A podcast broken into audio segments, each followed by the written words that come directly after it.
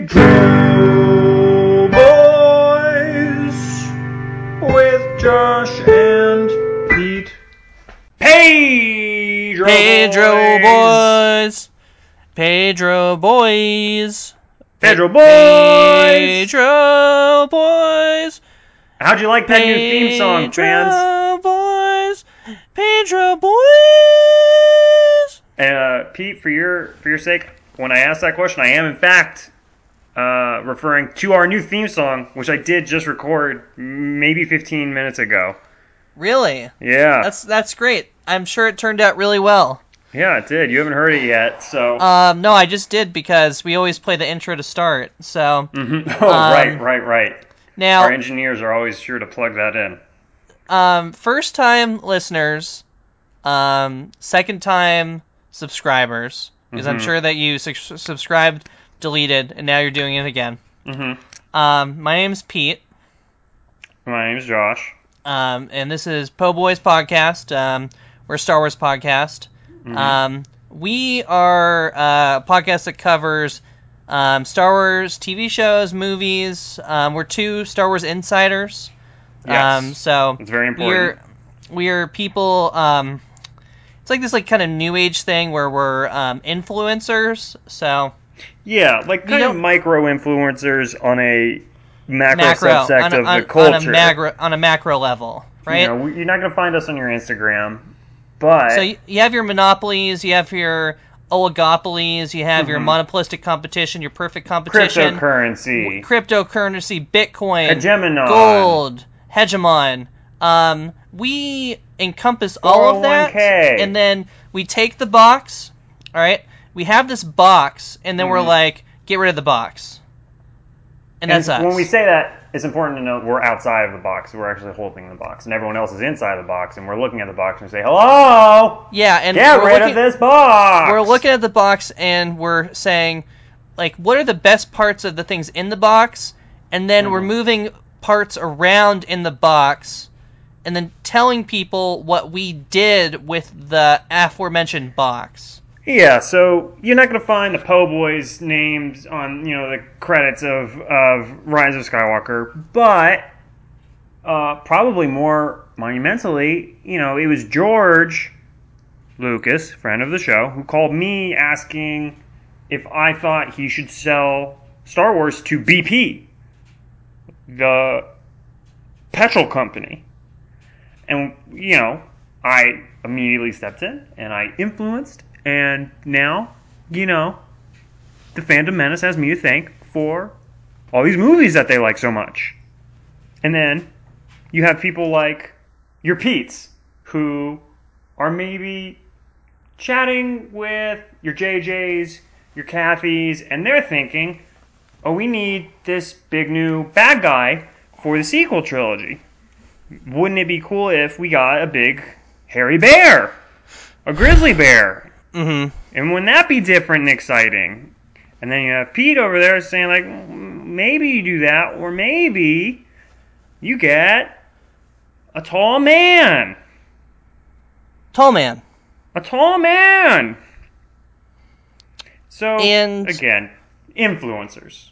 influencers we do have a little bit of inside knowledge. We don't try to, um, we, we, we try our best not to exploit that. We did recently break our NDA on the the last episode of Po Boys to talk about some of the stuff that happened in the first episode of Mandalorian, uh, but we didn't go too deep. This is our first real deep dive into the Deep dive. first episode of Mandalorian. And while we started this podcast kind of to talk about Star Wars Resistance, because Pete and I are such big fans of Star Wars animation, um, it'd be pretty dumb of us not to do this thing that is such a pain in my neck every week twice once for resistance and once for mandalorian and so pedro boys and this isn't like me being really into my name. So this is about us throwing support for um, a close fa- a family friend of Yes. of ours, um, Mhm. Pedro Pascal. dear who, friend um, dear dear friend, um, he's come to um, a variety of our parties. Um, Yes.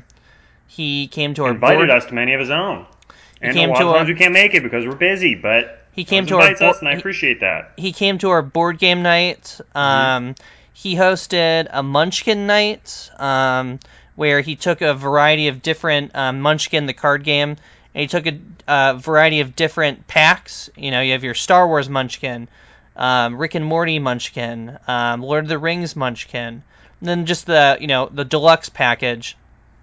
And you throw all these things around. Um, Pedro is not the most inventive. And that was really fun because he also got Munchkins from Dunkin' Donuts. Ooh, yeah. Well, and it was a nighttime party, but he managed to keep them fresh. And he even Well, he had he has he has a he has an briefly, and in they were very good. he has a, he has an in with that too Mhm. because he also deals in franchising, which is Well, something that people Boston. don't talk about. Um, he's from Boston. Pedro Pascal, uh, he never Boston he native. never talks about it. Yeah, he's Oh, he, he- yeah yeah. Never talks about Conan O'Brien either. Mm-mm. Uh, anyway, um, so this is uh, Pedro Boys is a Yes. subsect. Um, we are a corporation. Uh, we're an LLC that's part Boys of LLC. um, part of Poboys LLC. So, Mhm. um, if the whole um, charting of the Poboys Empire doesn't make it that much sense to you, imagine Pedro Boys as being a sub department under the Poboys network. So, Yeah, like, you got your, you know, in the government, you got your, like, I don't know, Treasury Department.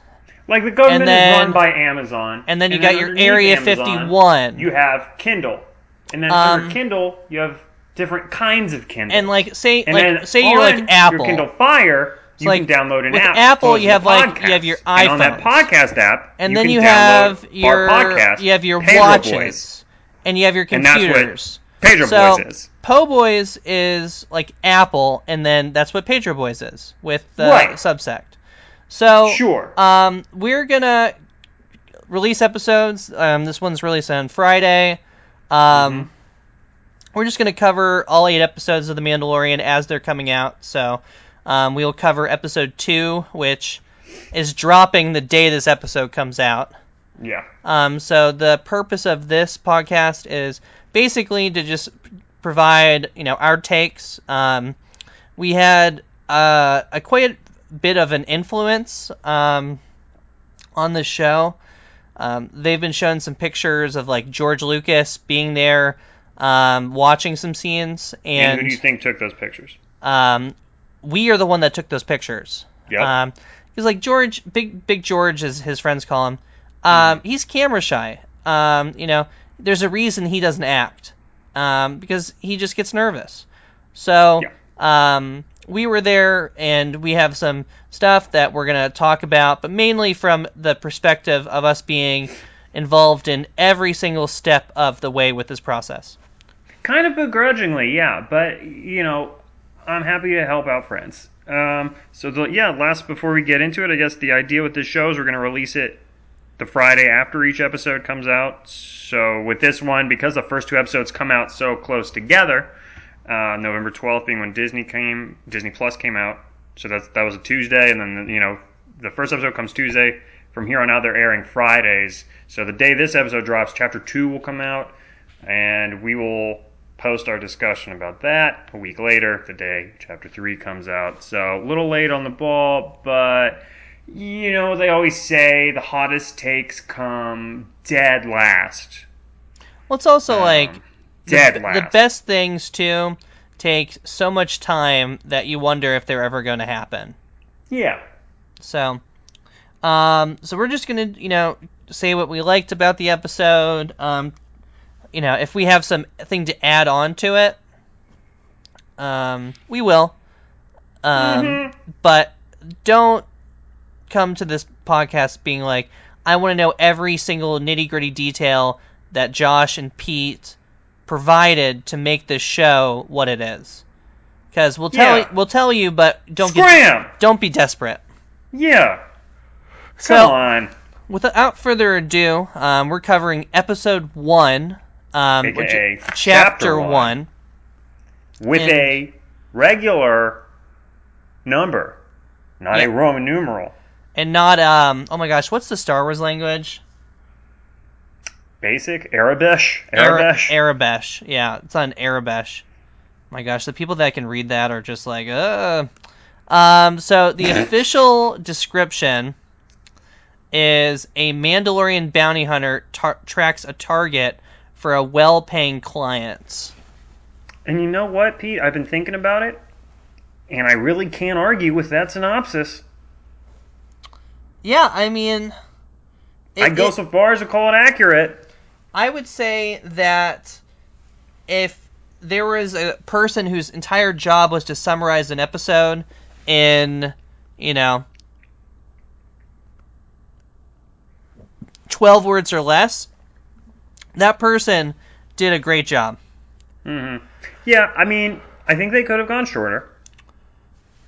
Um, ultimately, I think the most what, taking out the articles? Mandalorian Bounty Hunter tracks target for well-paying client. Yeah, you're right. You're definitely No, right. No, I think if, if Nouns you and really want verbs. to go mysterious, you go this guy. Uh, Guy, uh, this guy. target, uh, uh, client. Yeah. Yeah, that's also no, pretty you don't have to do. Uh. So we got this guy. He's on the snow planet. This guy walks into a bar.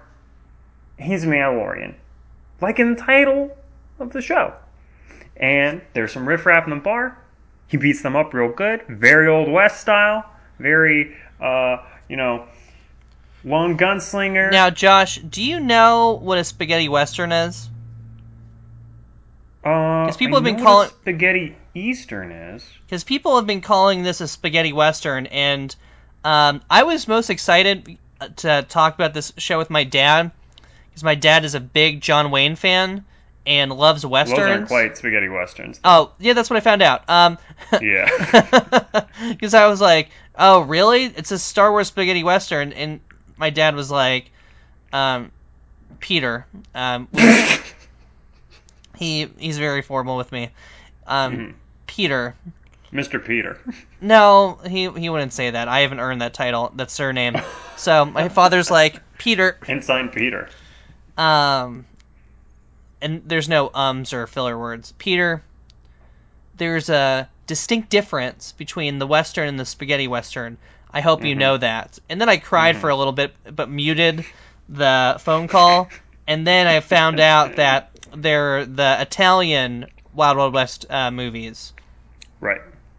So, um, this show is, you know, a western. You know, it's supposed to be like a gunslinger style show, and we start off in like a probably like a iconic cantina scene. Um, Yeah, we walk into a cantina not at all unlike the one on Mos Eisley. Bunch of hooligans, bunch of weird aliens. and then like some alt right guy is like, yeah. "Hey, I'm this alt right guy, I- yeah. and I can't speak the basic language, And I'm gonna beat up Horatio Sanz of SNL fame. and I'm gonna try and eat him too, but also Mhm. take him." So So he gets in a fight. He beats these guys up. He um, goes over to see uh, and he beats- Horatio Sanz, he- who is blue. Also, um, we should name the aliens as they're appearing too. Like, um, Should we? well, I mean, some of our listeners don't really know the background maybe on them, and um, like for example, that one alien is um that he cut in half um is an alien that we've seen a couple of times, but is seen as kind of like an underworld alien. Oh, Um, the squid guy. the squid guy, yeah, This is the other people from Mon Cala, right? yeah. The other the other people from Mon Cala. So, Admiral Ackbar's planet. um, yeah. So like a- you know the it's a got like trap. it's a going. trap. Um, yeah, but that guy lives on planet with the squid people. Yeah, he he lives on so like the um the whale people, you know, General um Ackbar, um his people live um in a contentious group with those people. Um so we've seen that um that shot like that alien's big and is much bigger than um, yeah, he's a tall boy. he's a he's a tall boy, which Mhm. I was kind of surprised at, um, because you saw the Trandoshans at certain points, and they seem so much smaller than they should Lizard be. people. The lizard people. So Well, you know, height disparities and, and, and all that. Tall people or short people, you know. So, beats up these guys, goes up to Horatio Sanz, who's thrilled. Thank you, thank you. You saved me. Uh oh. Didn't save him. Turns out, this Mandalorian guy's a bounty hunter, like it said in the episode synopsis. And he's actually here for Horatio Sanz. Lorne Michaels put out a hit on him. Bum bum bum. Brian Posehn comes up Did you really- in a little streetcar. They go to a spaceship. Big hippo worm attacks. Uh, he walrus. pokes it with his little toothpick gun. Space, a space walrus. Yes, sure. Look like a hippo to me. They barely escape. Yada yada. Horatio Sanz goes to the bathroom. We see what a toilet looks like for the second time in Star Wars. Shout out to all my Rebels fans out there. And What do you call it? Because they usually call it a refresher. right, he didn't call it a refresher. It was like an air pump or some sort of No, You know. but like it definitely wasn't a bathroom. But he was no. he called It it. was it was something implying that it was going to jettison the stuff into space. yeah. Yeah. And he's creeping around in the basement of the Mandalorian ship, the Razor Crest. Uh huh. and discovers a bunch of people frozen in carbonite, and then he himself gets frozen in carbonite. Cold open. Yeah. Um. What do you think of the cold open of this? I so Star Wars movies famously kind of usually start with a big cold open. um I thought the pacing of the show was a little slow, but I also I found it strange. Yeah. but I also think that it just had to explain a bunch of stuff. So like that first scene explains everything I need to know about the Razor Crest. Like Mm-hmm. it showed literally everything other than like maybe its weapons on the ship itself. But yeah, like yeah, the actual ship. like I, yeah. I see his bed, I see his bathroom for no reason in particular. I see all the weapons he has. Um, you know, the, you see the cockpit, both of the ramps. You know, the one where he uses to take out the space walrus, the one that he uses to like move the guys. He has his own personal like carbonite machine. So Yeah. I think it was more just Yeah. explaining like here's all the here's the here's the world, here's the environment, and then yeah, no, that's a good point. the next episode's going to speed stuff up. Yeah, because the Mandalorian is at this point. Uh, Pedro may or may not have revealed the character's actual name. I don't know. I don't care. I'll find out when I find out um, in an interview. But in this episode, you know, we get we never see space. We get very few words from him. So in that sense, uh, rather than having him talk, we do get Horatio Sanz' character looking around his ship, which becomes kind of an extension of the Mandalorian's character. And you know, we don't we don't see space, but we see where he lives. Like Pete said, we see where he sleeps. We see where he keeps his guns. Yada yada. Um, so it is a bit. It's an extension of the armor almost, running around in the, in the ship there. Uh, Horatio Sanz' character talked a lot, which I can understand. You know, if you have a silent character, you want to have a foil um, for them to kind of bounce off of. Mhm. It did get. I was I was kind of over it by the time he got froze up, but Like you Uh, wanted really you liked- wanted him to get got. I just wanted him to be quiet. Now, um, yeah. people have been freaking out about this. Um, they did talk about Life Day, Yes. Yes. Um, he mentions wanting to be available for life. which Day. is they, I think they make two references. Oh, they do make two references. Um, Do they? Yeah, they make two references to that the Star Wars special. What was the second? Um, the second one was when oh, the Mythosaur. yeah, because he rides the. Mythosaur in the um, holiday special. Yeah. The the Star Wars Holiday Special is actually among many things that it's famous for. Is actually the debut of Boba Fett. Boba Fett, and thus Mandalorian armor and that whole look debuted in the Star Wars Holiday Special in an animated portion. And in that animated portion, Boba Fett shows up and greets Luke Skywalker on a giant lizard with a giant ridiculous rifle like the Mandalorian uses in this show. And says, "Hello, friend." Do you like the and ri- poses as do you like the rifle? And then tries to trick Luke and yada yada. It's the only good part of the Star Wars Holiday Special. What? Do you like the rifle? I do. Yeah, me Um, too. I got to go to the panel for the Mandalorian and Star Celebration back in April, and so I saw some of the footage from the show.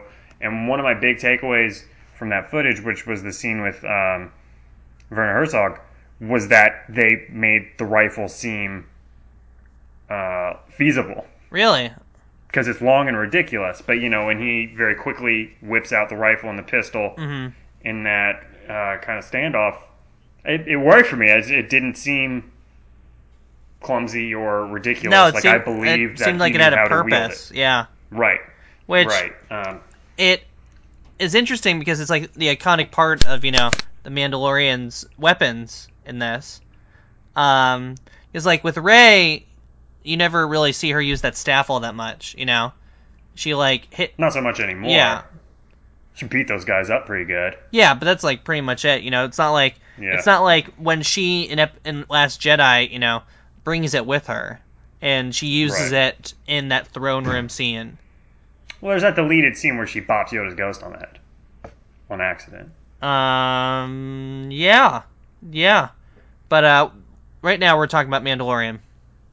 Hmm. So, Okay. um, we get an introduction to the guild, which is bounty the hunter. bounty Guild. hunter guild that he's a part of. Um, we see Yeah, that goes to drop him off at the at the boss. we see that boss. he's the um, the class nerd, um, wanting to do all the assignments for the teacher. Yep. Um, Though who can blame them? The teachers, Griff Howell, Halloran, um, Grief, Greef Karga, Grief- Grief, Karga, Greef Karga. Who's Grief Halloran. What good grief, Karga. I mean, I can't believe you can't get Grief that right. Karga, aka Carl Weathers. Weathers. But yes. Um, so we get to see that. We see that times are tough um, because um, people are just not wanting to go with um, the guild, which is um, functionally like what a labor union, right? Yeah. Um, Sounds and it seems it. like even a long, long time ago, people hate the idea of labor unions and just want to do uh, freelance Well, work. And beyond that, we get that this uh, show is supposed to take place six years after the events of Return of the Jedi. So the Empire has been overthrown, and Greef Karga very briefly kind of alludes to maybe the galaxy being in a state of upheaval, in a state of flux, in which it is less of a big deal to have the nuance of a professional do something when you can just be like, well, it's a big, sloppy, messy universe right now, by any means necessary. I don't really need to pay for a big, fancy guy in his big, fancy armor. I'll just pay any old cutthroat to murder people in cold blood because the galaxy's in chaos and there's no centralized power, and who's going to do anything about it? Yeah. So I mean, that's extrapolating based on what he said. and so we um, we know that this show is six years after um, Return of the Jedi. So um, a government has been formed. It's just still not to the degree of like policing every single planet that like the Empire was, or maybe the Old Republic was. Even though they Yeah, were, they should- really weren't either. And we should point out we go to three different planets in this episode. We don't get the names of any of them. I kind of am, I'm okay with that though. When I saw Rogue One for the first time, and look, I love Rogue One. I maintain five five out of five stars for Rogue One. I think it's one of the better Star Wars movies. Uh, one of the things that threw me off in initially though was they would name each planet and they'd have like a like a crawl across the screen, hmm being like boom, uh, Scarif, you know. Um, so They also you went to like you know, what seven different planets in that movie. They only really went to like four. Um, But yeah, anyway. okay. Uh, we don't get that here, so we don't really know. I mean, even if we had the names, who knows where they're located in the galaxy? I don't know, but they're probably in the outer regions. You gotta assume they're they're probably far away, Tatooine esque kind of. They look very sparse. They don't look like Coruscant. They don't look like there's centralized federal power coming through Uh-huh. to cut down on crime and stuff like that. So Uh, yeah, he's bugging Greef Karga for all the assignments he's got. He's only got like five or six. Uh, he can't. He, he tries to pay him in Imperial credits. Those don't fly anymore. So he ends up paying him in uh, Mon Calamari. That's Admiral Ackbar. Uh, little squid. Jello Oh, really? shots, That's what that was? which is cool because it establishes Mandalorian's an alcoholic. And Oh, I didn't even. I did that- not even notice that. yeah, and they make weird jelly noises when he puts them down, I'm pretty sure. He gives them an assignment that's from somebody with deep pockets. There's no little pog. The bounty hunters, all the bounties, and this is established in the Clone Wars show. Bounties are kind of put out on these little discs that pop up with a holographic headshot. But then they also have Uh, trackers too. hunting. There's also a. Right, tracking fobs, Uh huh. which just beep when they're near and have no screen or anything that seem to indicate a direction or anything is like terrifying. that. Whatever. So he sends him off.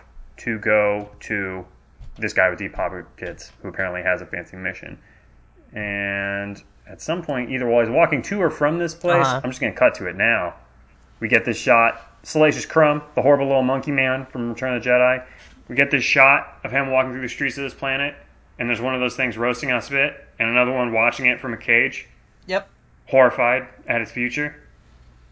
And I saw that in April, and I kept it to myself because I didn't ruin it for anyone. But boy, did that haunt me. Well, they showed that in the trailer. Do Yeah. they? Okay. Yeah, I knew that for a Pretty while. gross. Um, I think that's about as gritty as I'd like the show to get.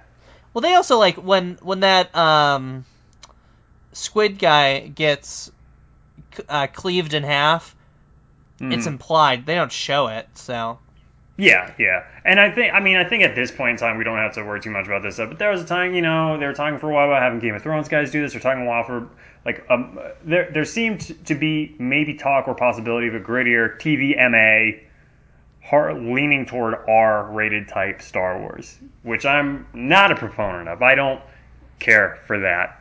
Um, Disney Plus is not that arena. They've, they're pretty open about, you know, keeping it PG 13 and stuff like that.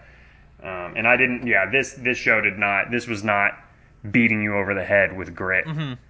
um, in a way that some other streaming service shows might do, just to be like, nope, this isn't. they don't- This isn't they don't have a, um. We're- can go hard. like a filter yet for content.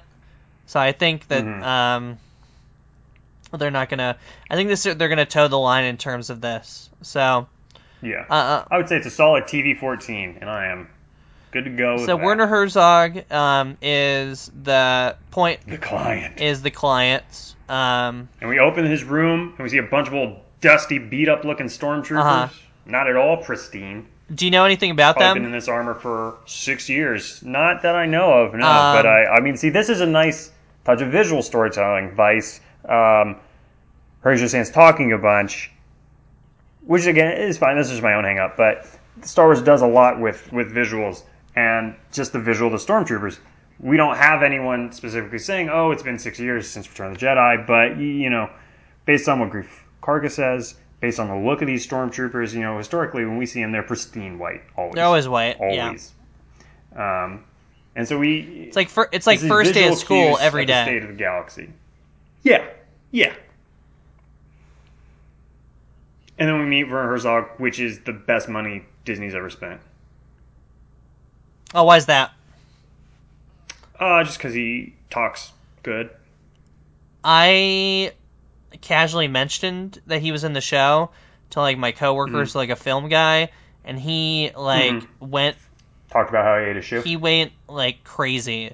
He's like, yeah. "This is one of the greatest directors of our generation," blah blah blah, and I'm like, well, unless I'm your like- unless your coworker's fifty plus, ain't our generation. um, and I'm like, well, bounty hunting is a dangerous profession, I guess. Um, Complicated. Complicated. oh, I've been doing that. Uh, Well, I've been I've been mistakenly saying bounty hunting is a sassy profession, isn't it? So as you can tell, been, I haven't been very awkward at, in uh, the, near the water cooler.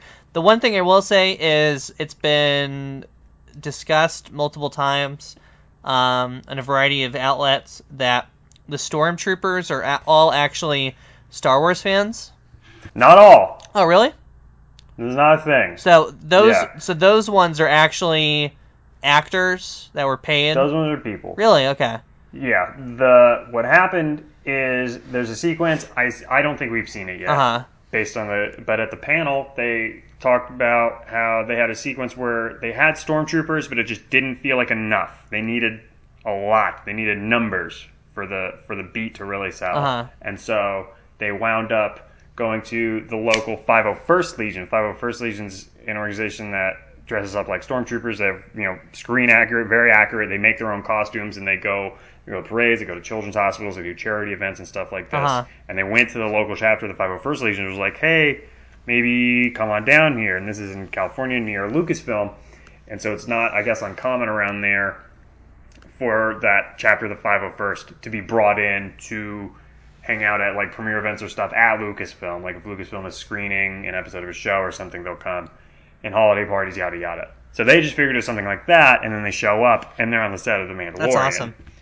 Yeah. And then they took a picture, and they're like, "You can't have the picture, and you can't tell anybody, and shut up." But so at some point, I assume that it was not this scene because there's only a few stormtroopers. But at some point later on, there'll probably be a scene with a greater number of stormtroopers. And I suspect when that episode airs, you'll see pieces in various entertainment So, rags. um, the Mandalorian gets sent on a mission. Um, we see that when they do these missions, um, they give like a general body type, um, but he was only given the age of the person and last Yes. location. and a, and a genetic code, a four, the last four digits of a genetic code. Uh. Maybe that's a social security number. I don't know. Yeah, I have no idea. And this la- this little this little egghead guy, this little glasses fella comes out, clearly a scientist. Uh, eagle-eyed viewers have pointed out he has a patch on his little outfit that's not all dissimilar to some of the clones on Kamino oh, Yeah. cool. I didn't that's know that. something. And this guy's like, "Don't kill the asset, whatever you do." Uh-huh. And Werner Herzog is like, "Yeah, but like if you do, just prove you did, and we'll be kosher." And they send him on his way. Yeah, after this, after this asset that is a fifty-year-old who has four digits in their gene code, I guess. Yeah. So, um, And they pay him. They pay him not in any kind of weirdo credits, but in a stupid weirdo element. Yep, boy, do I love my weird element name. fuel. Beskar Steel. It's a little iPod sized plate of steel Uh-huh. with an Imperial insignia on it. And the Mandalorian takes that payment and he goes straight to the dungeons where there's a bunch of Boba Fett's and Boba Fett kids Uh huh. and brings it to uh, a character that has been dubbed the Armorer, I believe. Um, and we actually know who plays the Armorer, but Emily Swallow. Emily Swallow, yeah. Yeah, which I don't. I don't know where she's She, from. I'm she's with her, from um, Supernatural. Oh, there you go. There you go. Um, that's like her Uh, big thing. Yeah, and so he goes and sits down with this uh, armorer who's clearly somebody in power, somebody who's a leader amongst this little sect of Mandalorians who seem like they're maybe hiding out. Um, it looked like there was a kind of a guard chilling at the entrance to this little underground hallway, and he gives the armorer this metal. She melts it down and forges it into a shoulder plate, uh, which looks to be I guess his his whole kind of mission here is to forge a full set of armor out of this metal. It looked to me like his helmet might have already been from that kind It, of metal. it looks like it's he- his helmet, his chest plate, and one of his shoulder pads. Oh, well, I, It's okay, I definitely didn't notice the chest definitely chest plate because the like the very center of the chest plate. You mean? yeah because the guy um puts the when he at the in the beginning bar scene when he like scrapes his um sword on his chest. Oh, he's you're talking right. about the He Beskar steel. Well, he asks if it was.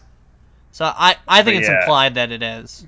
Hmm. I don't know though, because the shoulder plate and the helmet are both all shiny. But who knows? I like this scene because up until this point, um, the Mandalorian seems to just be like strong, silent by himself. Tough. Lone, dude. yeah, yeah. This lone really, gunslinger. right, right. I I appreciate that it made him part of a community. I appreciate that it officially kind of made him or implies that he is a proper Mandalorian. Boba Fett and Jango Fett. I mean, I guess it's still up in the air They haven't explained but it. not really. I mean, in Clone Wars, Jango Fett's referred to as not he's not a Mandalorian. He's a bounty hunter. He's a terrorist um, by a Mandalorian. Um, so it seems like Jango Fett may have just adopted that armor. Um, or they were just distancing dis- distancing themselves from him. Right, exactly. It could be. Yeah. And so maybe we'll find out more about that uh, in this. And so while this sh- uh, shoulder plate's being forged, we get some flashbacks to presumably the Mandalorian's childhood, uh, him and his being besieged in a in a conflict or whatever. He gets a shoulder pad. He heads out. I'm thinking, oh, okay, so we're gonna spend the whole season. It's gonna be eight episodes of him looking for this thing this four digit person who is 50. He's going to find him in the in the finale. He's going to have to follow up. Reg- nope, he's there. Now let's um, rewind for one second before we get to that. Mhm. Um, the Mandalorians, so that whole society is built on clans. Um, so that's something we uh, hopefully will find out because um, they've Mhm. shown um, in the Clone Wars TV show they shown one clan which was like Obi Wan's girlfriend. Um, Mhm. and then in Rebels there was um, a clan, which was House Ren, Clan Ren or whatever, and then Yeah, it's like the clans fall under houses. It's slightly Game of Thrones. yeah, and then there's the villain from Rebels, um, Vizsla, House Vizsla. no, Rebels is Gar Saxon. Oh, Rebels is Gar Saxon, so there's House Saxon. There's Vizsla, and there might be a couple other ones. So, um, they've introduced like clans, like different clans so far. So that's something that I'm curious to see. Is is it a new clan? Is it refugees that got wiped out? Because they talk about yeah, they talk about the Great. Purge. Um, like this Beskar s- survived the Great Purge. Right. So yeah, I, I had a buddy point that out to me as well. I guess to me, I just assume when I hear Great Purge in Star Wars, I assume that that's the in-universe reference to the to Order sixty six. But you know, my buddy pointed out, you know, in America you call it the Civil War. You just call it the Civil War. You don't call it the American Civil War. And so it could very well be the Great Purge in Mandalorian culture refers to something that that happens there. And without getting too much into Rebels, there is a you know a very open ended. Um, there's room for things to happen to the Mandalorian. There's ru- there's where- room for where they are left purges to occur Rebels. during that timeline. Yes. Yeah. Yeah. Yeah. So um, that's just something that um, one of the things that I'm really curious about is are we like is this a refugee group? Is this a clan that's we've like seen before? Do they have a connection to like the Mhm. Mandalorian homeworld? Because it's not like it was wiped out. Like that that civilization still exists on Mandalore. Like there are still and it's it's not just like Mandalore is a Well, we don't know that um I think at this point in time. um, I don't know. Yeah, I guess I'd be strongly. I would. Like- I'd be surprised if it was like completely wiped out. Yeah, that'd be Yeah, weird. because they would have already talked about Uh, it. But so And it's it's worth pointing out, series created by enemy of the show, Jon Favreau. Long story, listen to Po Boys. And this first episode and a second episode, and one of them was written by Dave Filoni, who was the supervising director on Clone Wars and supervising director for a long chunk of, of Rebels. These guys are both. They have some roots. Dave Filoni is the the the guru, adopted the adopted who- son of George Lucas. Pretty according much, according to Bryce Dallas to Howard. Lucas. Um, and Jon Favreau played a Mandalorian, Pre Vizsla, Yeah. He in played Clone a- Wars. These guys this have roots dirtbag, in the animation. Terrible character. It's, I love Pre Oh no, Free whatever. Vizsla sucked because Um, of Jon Favreau. Well, yeah, I mean he's like an alt right Yeah. guy, but that was before the alt right was a thing, so it wasn't as horrible. Anyway, I'm just gonna delete that. oh Uh, right.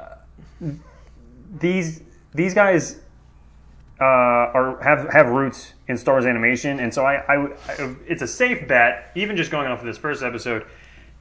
Rebels and Clone Wars and things from those worlds will play into this, and that and that those shows, you know, are not going to be. This is not.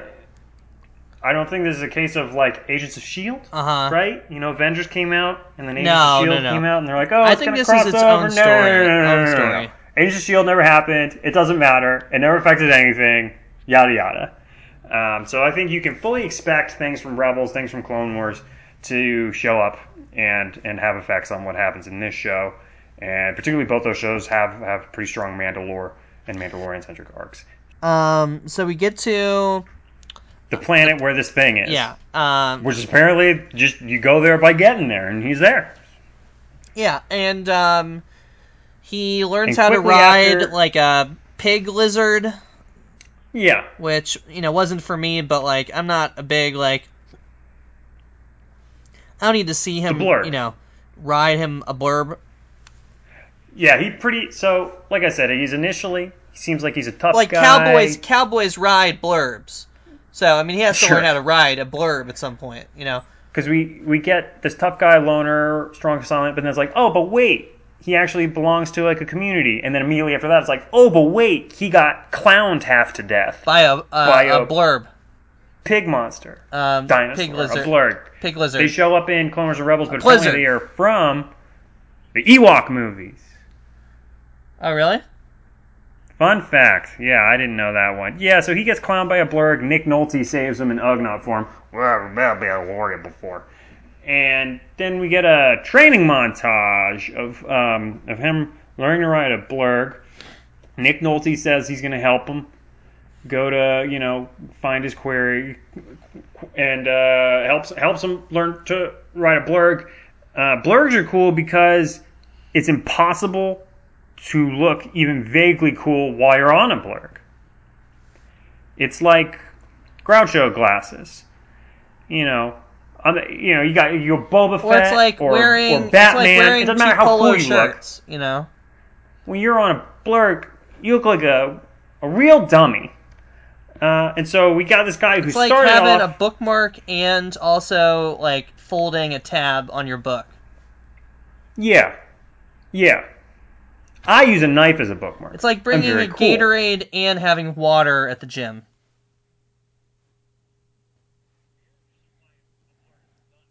It's like having a fork and a spork. Okay, he learns to ride the blurg. They go off. They find this little hut compound. Nick Nolte says, "All right, I'm out of here. Goodbye." He has a catchphrase. I've spoken. It'll be on a T-shirt at Star Celebration. Don't worry about it. They find this fortress, and there is a bounty hunter droid, IG-11, who has beaten him there. And it's And the getting it's ready. uh, older, right? Older than IG88. I don't know. I think it's ol- I think it's an Uh, older I unit. guess because it's an 11. Yeah. Um, he's getting ready to take on all these hooligans at this base and take the bounty for himself. And he is voiced by Taika Waititi, but even why, I don't know. I think Uh, Taika Waititi sounded- just wants to be in everything right now. yeah, but like, I figured it'd be slightly more recognizably Taika Waititi. Oh, it is. If I didn't know it was Taika Waititi, never in a million years. oh, really? Yeah, I. Never Well, I mean. I just saw it. Jojo Rabbit, so like it's As did yeah. I. Um, but Um, yeah, so he starts to take him on. And earlier, so this is a big moment for me. IG88 is one of my favorite Star Wars characters. I love that little fella. And it looked like, you know, when they're just showing footage for this, it did seem like, oh, maybe this is IG88. But then they very quickly were like, actually, it's IG11. And in an interview, Dave Filoni spoke to why they went with IG11 and not IG88. Uh-huh. And he said that, you know, IG88 has a lot of stories and a lot of mythos in the Legends continuity, which is the Star Wars expanded universe before Disney bought the property and they kind of rebooted anything that wasn't the movies or Clone Wars. Uh huh. No longer canon. And in the old Legends, you know, IG88 takes over the, the second Death Star and uploads his consciousness into it like a minute before it explodes and all kinds of crazy stuff like that. And so he was like, I don't want to mess with those stories. Uh, if fans still enjoy those stories, I don't want to contradict them, even if they're not canon. They can still be true this way. Hey, Dave, it turns out though that you that's not why. That's not why. That's not why they didn't make it IG88. They didn't make IG88 because you know Mandalorian shot him in the head and like five minutes later Yeah. he's gone. I mean, maybe not, but Oh, no, you know, he's- they he's take out the whole base yeah. together. Teamwork, teamwork. Self destruct. Isn't that funny? Gets a cannon. Blow up the base. Kill one more guy.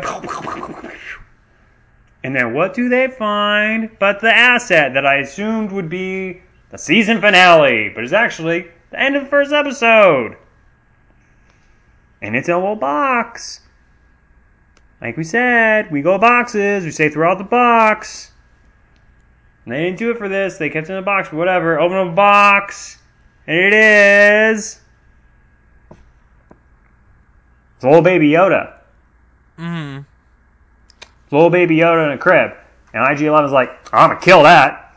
And then. Oh, but wait, he didn't kill it. The Mandalorian killed him.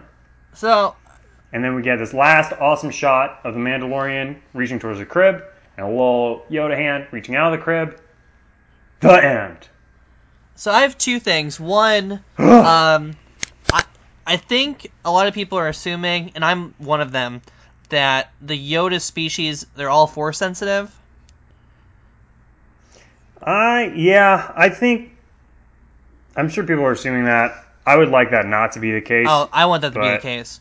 Now, the thing Yeah, that would really know. upset me though is we're like what ten years, twelve years from Kylo Ren killing all the Jedi, right? And like, Yeah. um, it just sucked for like, you know, at the end of this, um, you know, Luke to like take the you know fifty year old person and be like, Yeah. I will train him, and then cut to like Kylo going into like a crib and just murdering this like Yanni.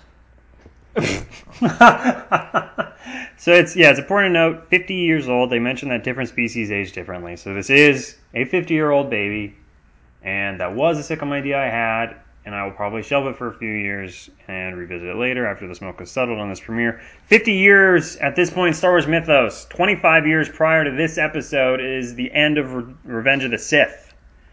Uh, 25 years before that, we're talking a decade, a little more than a decade before Phantom Menace Uh huh.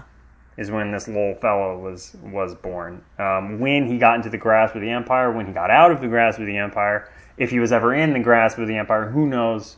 A lot of history to be filled in there for this. Oh, baby, baby. So Uh, certainly, the implication would be, oh, he's like Yoda and Yaddle, the girl Yoda from Phantom Menace. Perhaps he's force sensitive.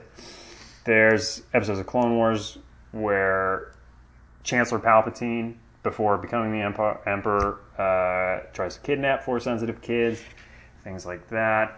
But who who knows? I mean, the obvious answer would be probably force sensitive. I like the idea that maybe he's just a little kid and everybody wants him to be force sensitive, and he doesn't want to be. mhm. And maybe at the end he'll get to go just be a regular little fifty year old baby. knowing you know people that are obsessed with like Dave Filoni, they're gonna be like, oh, he's gonna find Ahsoka, and then he's gonna give little Yanni to Ahsoka, and then And actually, Yanni's a wolf, and then Yanni and we are gonna call the baby Yanni. and then Yanni is gonna like help take out um Kylo. It's gonna be like the Jedi that Rey trained in like the year before. well, Yanni's Snoke, uh, all right. I and that is a hashtag. and I, hashtag I Yanni think we should end on that. Uh, hold on here, real quick. Shout out to Ludwig Göransson's score. Yeah, pretty good. Yeah, it's uh, already available on Spotify, the the first chapter. So I guess they're going to release the score chapter by chapter. It's about a half hour of music. He does some really interesting, kind of different stuff, but it still felt Star Wars to me. It never jumped out at me as feeling strange during the episode, unlike maybe some early music in Clone Wars that try to be a little bit too outside the Uh-huh. box. Uh, these uh, guys that he beats up at the base that are guarding little Yanni, those are Niktos. We got a green one, which I don't think we've seen in live action. There's a green Nikto in the Star Wars Resistance, Neeku. So that was, you know, that was something.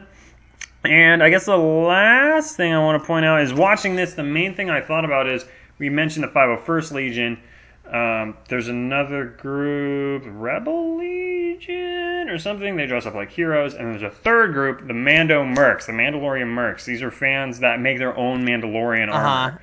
And I mean, this show, The Mandalorian, is the most in your face they've ever been about Mandalorians Ever ever. It's the first time anyone in live action Star Wars has said the word. and hasn't died within Uh. like three minutes of screen time.